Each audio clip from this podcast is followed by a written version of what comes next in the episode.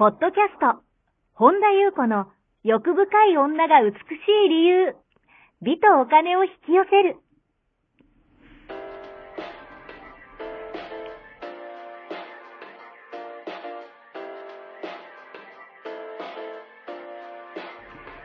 ポッドキャスト本田裕子の欲深い女が美しい理由は、いちまん人の女性をコーチしてきたメンタル美容研究所代表本田裕子が、幅広い知識と自らの経験をもとに、より美しく豊かになる方法を独自の視点からお伝えしていきます。女性の本来持っている美しさを引き出すヒントや、にせんごねんから実業家として培ってきたノウハウ、精神的、経済的な自立、自由奔放に輝きながら自分の人生を楽しむ意識やメンタル作りについてお話をしつつ、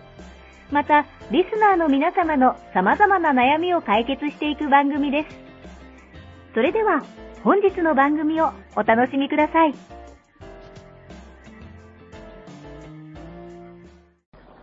こんばんは、本田裕子です。本日もポッドキャストいちまん人の女性をコーチしてきた私本田裕子の欲深い女が美しい理由、美とお金を引き寄せるの番組をスタートします。本日もこの番組はアシスタントのナッチと一緒に進めてまいります。ではナッチ、本日もよろしくお願いします。よろしくお願いします。はい、今日はどのようなお便りが届いてますか？はい、とゆうこさん、いつも聞いています。ありがとうございます。と先日、心谷仁之助さんがブログがポッドキャストで、と幸せになりたければ幸せのふりをするのが良いというふうにありましたが、と私は自分に正直に生きると、不幸自慢のつもりはないですが、自分の苦労を周りに話をしてしまいます。ですが幸せになりたいです。どうすればよいでしょうか、という内容です。はい、ありがとうございます。不幸自慢をするつもりはないけど、自分の苦労をだらだら喋ってるんでしょうね。うなるほど。心谷仁之助さんがそういうふうに、まあ、書くかお話しされてたんですね。ちょっとそれ私見てないし聞いてないんですけども、でもすごい私は本質をおっしゃってるなっていうふうに思ったんですね。で、あのね、これね、私昔ね、ブログに書いたことがあって、このお便りを読んで、なんか書いたぞと。うんうん、その時のね、私のね、多分ね、もう一昨年、一昨年じゃなくて年を越してるから、にせんじゅうろくねんかなんかに書いてるんですけど、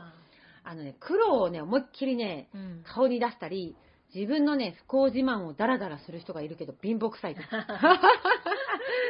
あのね、苦労は顔に出さないことと。一切喋らない、うん。顔に出さない。うん、苦労って何って顔すると。でもね、これ本当その、今も同じで、で、そうするとね、なぜか天が味方してくれるっていうふうに私は書いてて、出した瞬間ババ臭くなると私は書いてるんですよ、この時に。あのね、これ今も同じなんですよ。だからね、ちょっとね、こう矛盾して聞こえるようで矛盾してないんですけども、えっとね、自分に正直にいると、うーんと不幸をだらだら喋ってしまうと、っていうのは、自分に正直に生きるいるっていうのは幸せになりた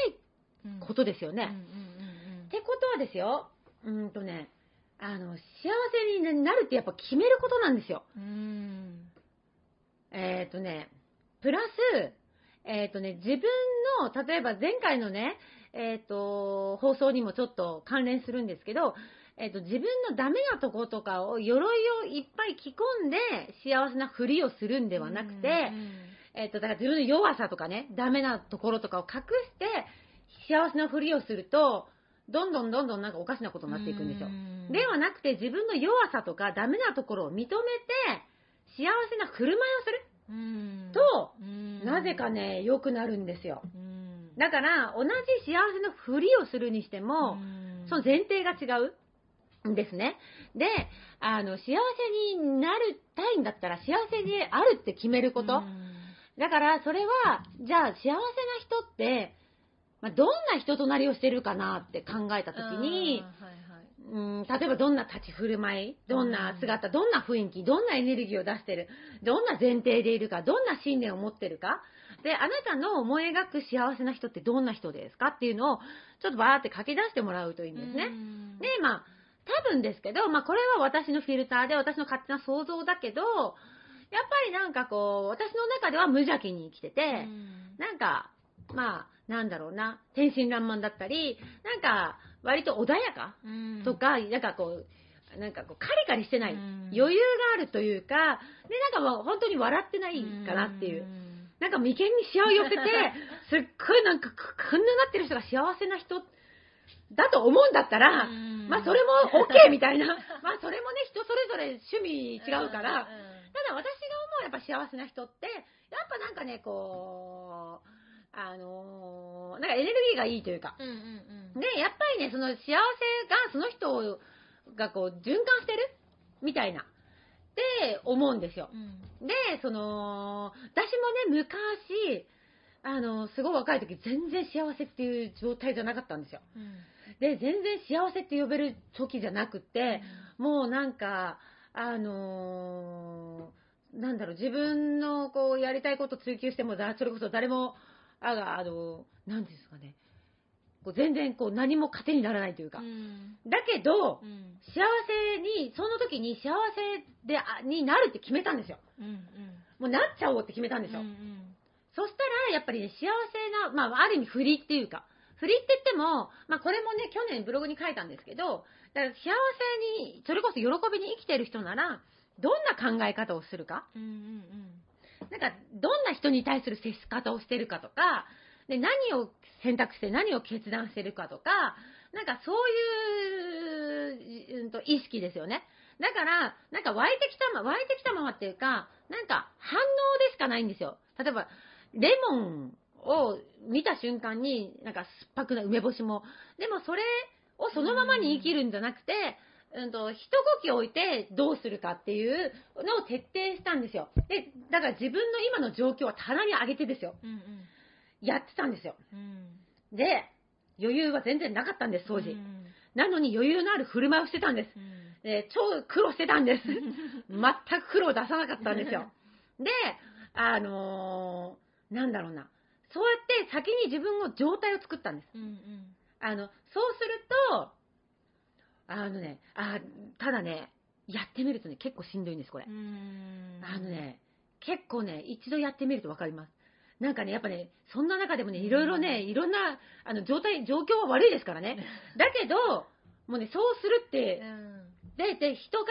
らあなた何も苦労してないよねあなたって悩みなさそうねって言われるぐらいにそうしてるとうーん不思議なことにね本当に次が次へと幸せなことが起きるようになるんですよ。でそういうことこのお話をねこの間ねあるある同じようなあの相談を受けて同じようなシェアをしてたんですよある場所で、うんうん、そしたらねいつまでやるんですかって聞かれたんですよ。いつまでそれやったらいいんですかって聞かれたんですよ。あの、ね、それ 聞, 聞く時点で幸せになるって決めてないんですよ確かにずっとですあのあのねずっとやるんですそれをそうするとね騙されたと思ってやってみてください。うんあのねいつまでやるんですかって言った時点で、ね、決めきってないんですよあのー、だからねずっとやるとまず幸せになるって決めると、うんうんうん、本当にそうなるんですよ、うんうん、もうその状況いろいろねあのー、何こう母がどうでとかね自分の育てがどうでとかね今こうでこうでねこうで大変で仕事がこうでとかって言ってるんじゃなくてもう今なるんですよずっとそうするとやってみてください。しんどいけどそのうちねなんかね不思議とね本当にそうなるんです、うんうん、これがね私の中ね原点であり頂点だと思ってて、うんうん、あのあとよく私あのー、あり方を決めようってねよく言うじゃないですか、うんうん、でどんな状態にいるのかでだからその感情は嘘つかないから、うん、感情って今自分がどんな状態にいるのかを教えてくれるんですよ、うん、あーなるほど。だから、えっとね、感情を変えるのは結構難しいんですよ、うんうんうん、でも自分の在り方は変えれるんですよ、うん、だから違う在り方でいることを選択することはできますよね。だからでその感情っていうのは自分の在り方への反応でしかないんですよ、うんうんうん、だから在り方をコントロールできるってことは在り方をコントロールできれば感情も変わりますよね。うんと分かります、うん、そうなんですよ。だからでも、えっと、多くの人はあのあり方に対する反応でしかないんだけどあの多くの人は無意識に何かしらのあり方を選択してるんですよ、うんうんうん、だけど気づいてない、うん、だけでだから例えばただ幸せであることを選ぶこともできるし、うんうんうん、その何かをしようとするんじゃなくて、幸せにあることを決めるんですよ。だから幸せをしようと思わないこと、うんうん、じゃなくて幸せでいることを選ぶってことです、うんうん、そこから全てがエネルギーもそうだけど、うんうんうん、うんと循環するし、うんとだから同じこう同じようなことが全く同じ事象が起きてもあの反応の違う人っているじゃないですか。うん、同じそうそう、ね、同じ状況に対してふたりの人が全く違う反応をする、はい、確かにでそういうことですよね、うんうん、だから何なんかあの人生に意味なんてなくて物事にも意味はないんですけど、うんうんうん、何を意味するかは自分が決めるんですよ、うん、で自分が意味を与えること、はい、だからそれを自分が意味を決めるまでは何の意味もない、うんうんうん、だからその意味もあり方から意味が生じる、うんうんうん、っていうことはもうどんな時も幸せでいるっていうのを選ぶのも今決めれるし、もちろんどんな時も不幸自慢してるっていうのも決めれる、はいはい、けど不幸自慢して全然一向に良くならないんですよね。だからこうやってお便りをいただいているってことはあの決めてみてください、うん、で本当にあの私はねちょっとあのにせんじゅうろくねんにね、うん、ババ臭いんだよと貧乏臭いんだよと書いてるけど昔の見るとすごい面白いんですよね私も結構ねさっきねちょっと話脱線するけどあのあのなんかさだまさしさんのね替え歌作ってて私結構ね作曲家としてデビューできるかもと思ってなんかね人のね批判をね、うん、受けてる人に対してねあのー、一言申すことがあるととっとと去れとか言ってね関白宣言をねこう替え歌しててねあの最高に面白かったよね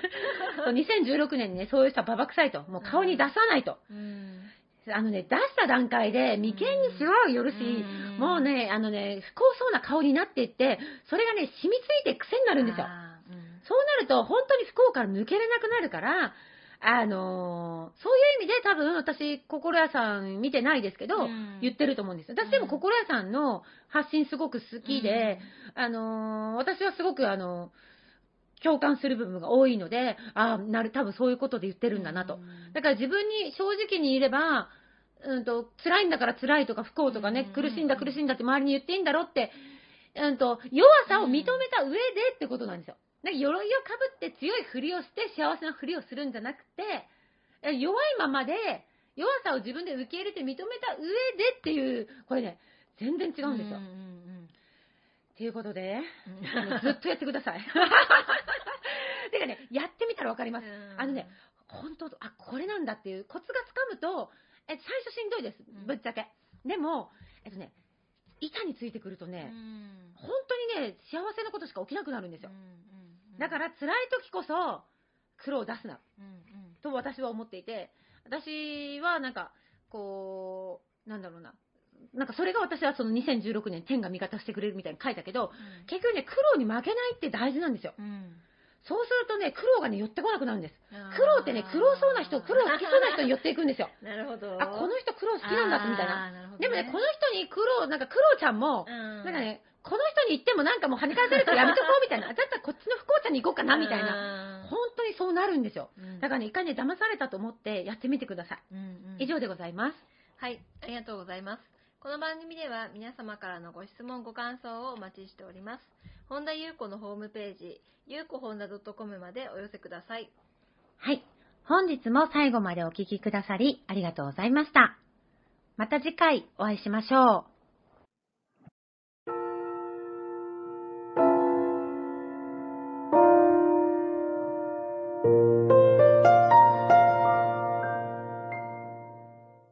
本日のポッドキャストはいかがでしたか？この番組を聞いてくださったあなたにプレゼントがあります。お申し込みは、本田裕子オフィシャルウェブサイトにアクセスし、ポッドキャストページを開き、必要事項を入力してください。ご送信いただいたすべての方にプレゼントをお送りします。美や豊かさを引き寄せる有料級の役立つ情報を無料でお届けいたします。ユーアールエル は エイチティーティーピーコロンスラッシュユーコホンダドットコム スラッシュです。また番組では本田裕子への質問や感想をお待ちしています。同じく本田裕子オフィシャルウェブサイトにアクセスし、お問い合わせフォームからお申し込みください。それではまた次回お会いしましょう。